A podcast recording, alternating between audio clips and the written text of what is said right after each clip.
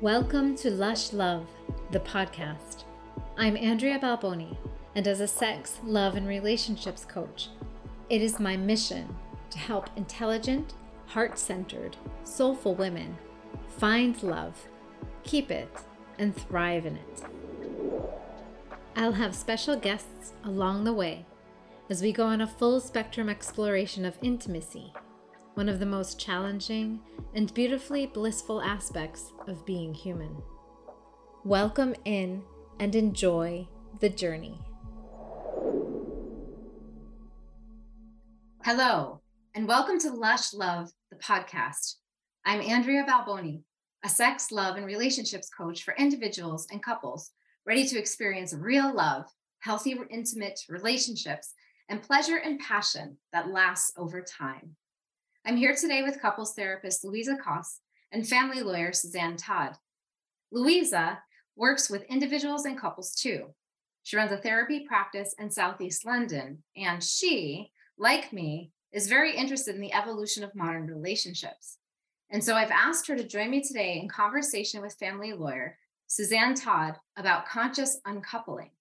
What that might mean for married couples looking to divorce, well, consciously. Welcome in, Suzanne. Thank you. It's a pleasure to be here. Suzanne's got her finger on the pulse when it comes to the continually evolving space of family law. She's been a solicitor at Withers Law Firm in the City of London since 1999, where she heads the Withers premier family law and trust and estate and inheritance teams. And while she is universally recognized in the marketplace as an expert in conflict resolution, with more accolades than we've time to recount, she's also been named in the Tatler Address Book as a conscious uncoupler. So, our assumption is that today we might have a different kind of conversation than one might usually have when discussing standard divorce law with a highly experienced lawyer. Is that right, Suzanne? So, thank you. First of all, thank you both very much for asking me to join you for this conversation. I'm very excited about it. I, I think what I love about being a family lawyer is I have lots of different hats.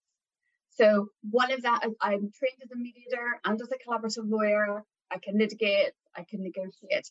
But what has been amazing over the last five years is the movement towards, hopefully, people wanting to do things in a more holistic way for the family, trying to keep the children at the center of everything and rem- remembering that quite often it's the people who are not in the room who are the most important people. So, you know, the phrase was was coined by Gwyneth and Chris many, many, many years ago. Um, and there is a is a way to move a family through this process in a holistic way that instead of I sort of talk about people going through sniper row with grenades coming in at different sides when people are in that high conflict situation.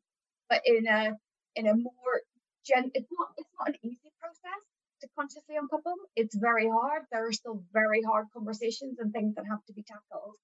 But hopefully they can be tackled and addressed in a way that is positive with the, the the moving forward and everybody moving forwards in mind rather than looking back. Right. So it's so it's a much more conscious approach and trying to do things in a in a in a calmer way, perhaps. Yeah sometimes they're shouting and sometimes there's tears, but that's part of life's roller coaster and emotions. But I think it's that what I find in those sort of situations is we are thinking about every single word that we use and how those words land. Because if you have two individuals in the room with you together, rather than what we would sort of traditionally have people on opposing sides, as it were, you have to think very, very carefully about how you phrase something when you say it and, and how that's what you know how the people in the room with you are going to respond? So that in itself is very different right? So you work with both the parties at the same time is that? So in that so my partners claire blakemore and diana parker were the brainchild of were behind the withers Uncouple model. Mm. and the individuals who go through the process it's the husband and wife or it, maybe it's a mother and father it's, it's everybody is together and that's the same if you are mediating, which I think also is a conscious, you know, a conscious coupling way as well, because mediating is trying to look at things in a calmer way. So if you're me, if I'm a mediator, I have the the husband and wife with me. It's just me in the room with them. If I'm doing a collaborative law process, which is the two lawyers and the two clients together in the room, then again, it's working with the couple together rather than me in one room with my client and then somebody else in the other room with their client. Right. So, does a couple generally decide before beginning any of the discussions with you and your team um, if they're going to go through the process as a in the conscious way or if they're going to go through it in the the other way? And can it change in the middle of the process? And has it? What happened?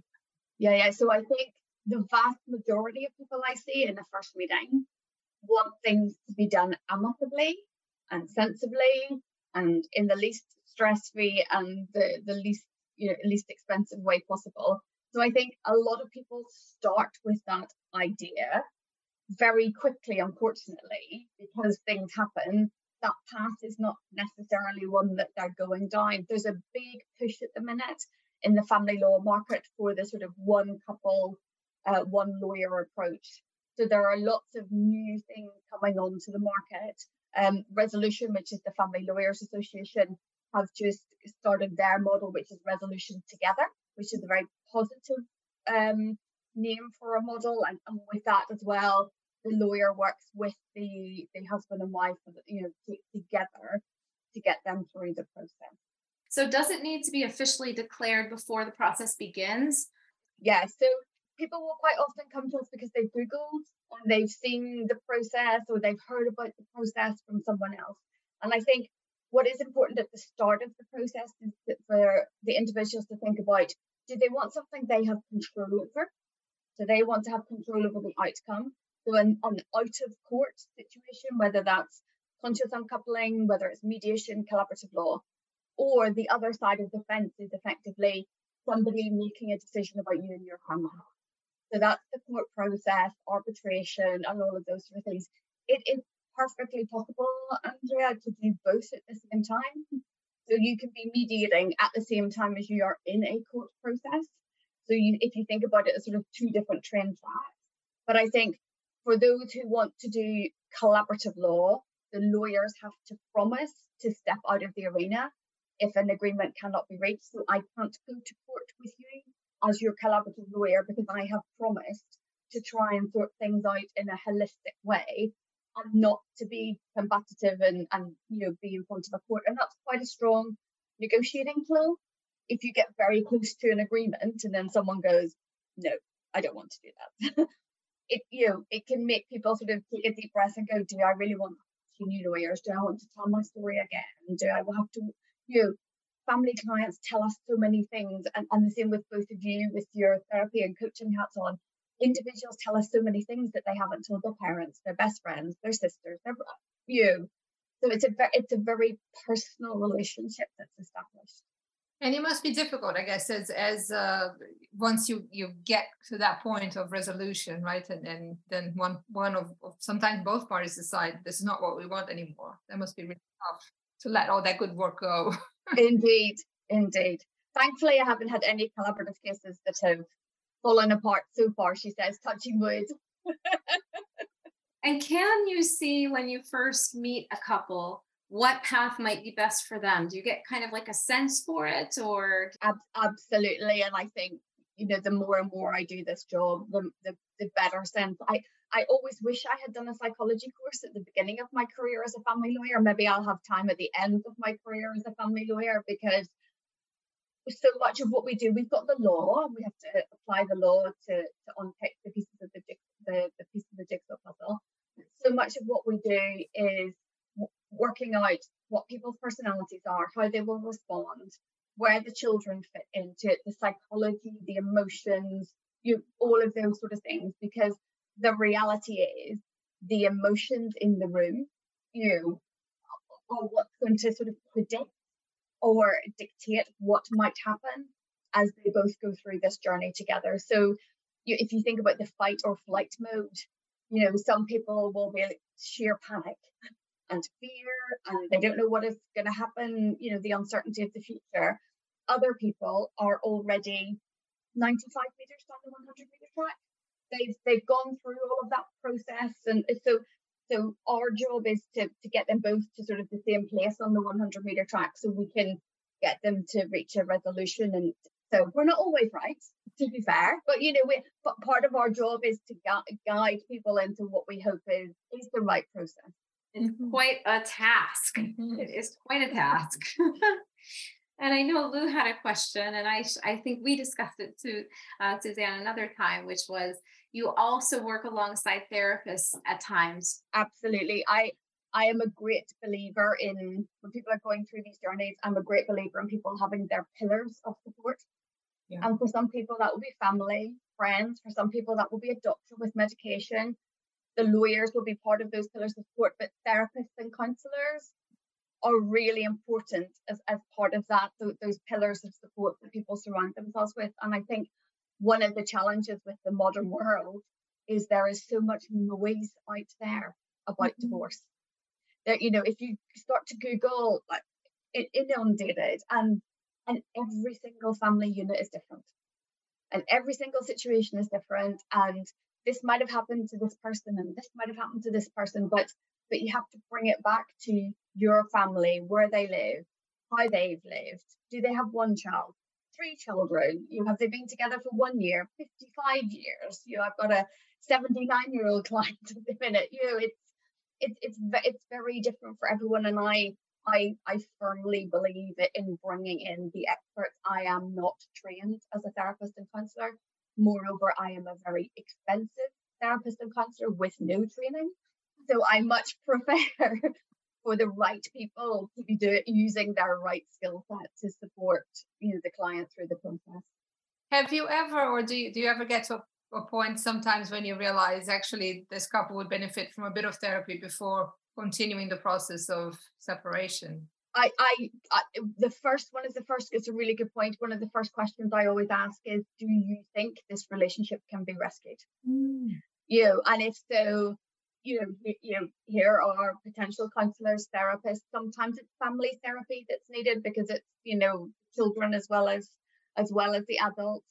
Um, you know, sometimes, and you will know this much better than me, it goes right back to people's childhood and what has happened them even before they've met their husband or wife or partner or whatever it happens to be. I think interesting, just made me think that sometimes the other way around is true that I get couples that come for therapy that I realize actually I think this is over. yes, yes, yes. And what is what is really interesting, isn't it? Because people quite understandably can be very cautious about pulling that sticking plaster off and and you know feeling the pain and moving forwards.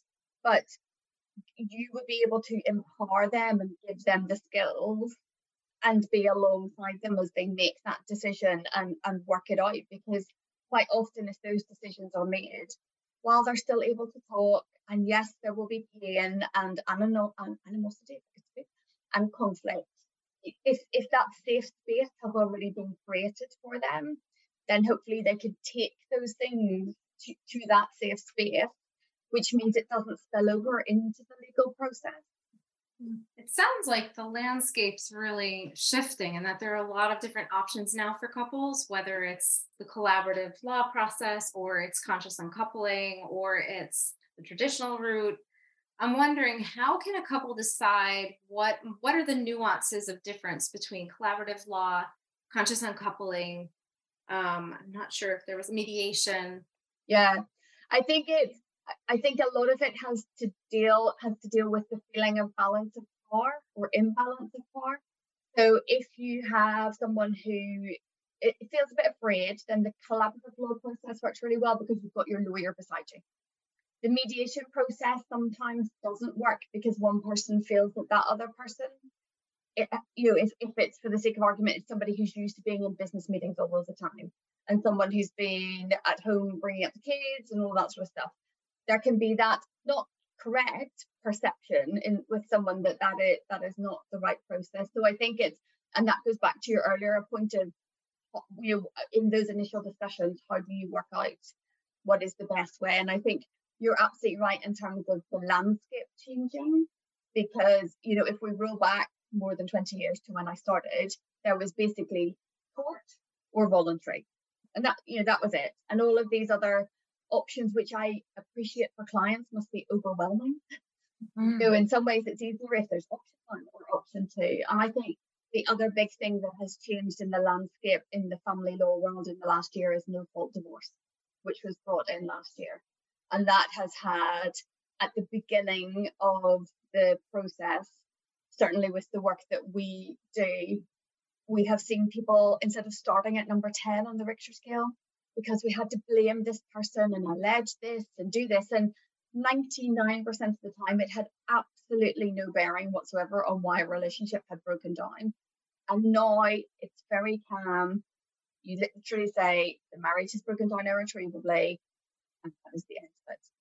So hmm. we've got rid of a lot of that angst at the beginning of the process. And what used to happen is that angst would then spill over into the arrangements for the children or how we were going to look at how the money was going to be divided, and all of those sort of things. So for the past 12 months, and people can't defend divorce proceedings anymore. There are sort of two very specific ways in which they can.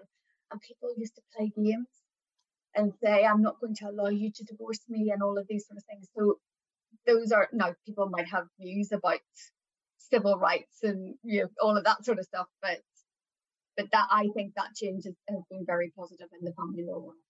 And I think it's interesting you said playing games, even in deciding who needs to leave the home first. And if I leave first, does that mean I'm at, I'm to blame? And correct, absolutely spot on. Yeah. yeah. Yeah. I remember you speaking about the no fault divorce change and being, yes, this is uh, so long overdue. Things are not black and white. We do not live in a black and white world by any far stretch mm. of the mm. imagination. So no, exactly. Such great progress and really good to to hear the shifting landscape and it will keep moving. It will keep moving. Uh, yeah, as it should, I believe. If it's, if I agree. It doesn't mean that it's simpler. It's simpler no. to put a stick in the sand, but we are living in a complex world ever more so every day. Well, and and, and I think because there are so many international connections now as well. Mm. You know, if you think of you know the smorgasbord of nationalities that we have living in London, people's cultural approaches from home to all of this sort of stuff has to be worked into everything as well. So it makes a it makes a big difference. And of course, the joy for family lawyers of social media. mm yeah. we didn't have WhatsApp or email or Facebook or any of those things. And um, you know, we always say to clients, please, please remember, anything that you write could end up in front of a third party. Mm. Once you press send, you have lost control. Mm. Absolutely lost control. And it's yeah, and then it's irretrievable. irretrievable. Yeah. Mm-hmm. Yes. Yeah. Well, okay. We are coming close to time. So mm-hmm. I wanted to ask final parting words. I know you had some words of advice or good counsel, I would say. Good counsel. So I think for me, knowledge is power. So if you find yourself in a situation where you're not quite sure about the way forwards with your relationship, go and get some advice. Mm. Uh, hmm. you may do nothing with that advice for 20 years, but I think I think being you know, forewarned is forearmed, as they say, and that sounds quite combative. Where we're having a discussion here about nice way to um, unpick a relationship, but I think, and, and again, because international angle, you know, quite often England is not necessarily the only place in which um, a relationship can be dissolved. So I think just get it, getting yourself um, fully up to speed with what is possible, and then that helps an individual in terms of their thought process um, as to how they might want to move forward.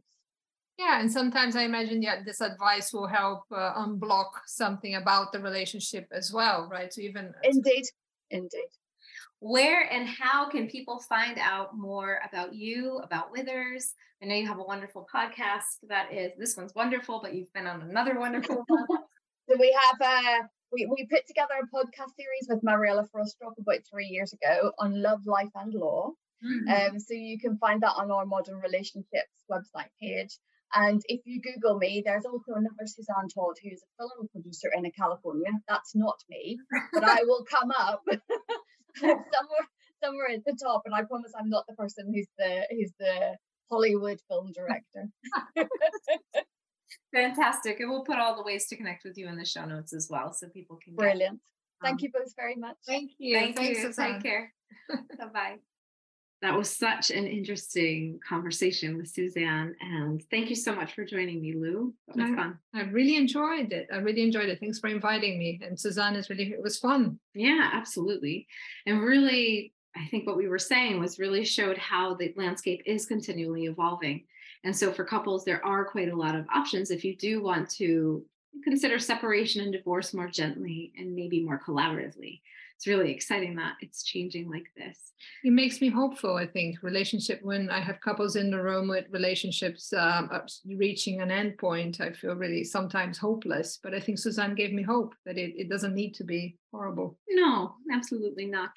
If there are couples who want support, then Lou and I are here. You can find Lou at at uh, southlondontherapygroup.com.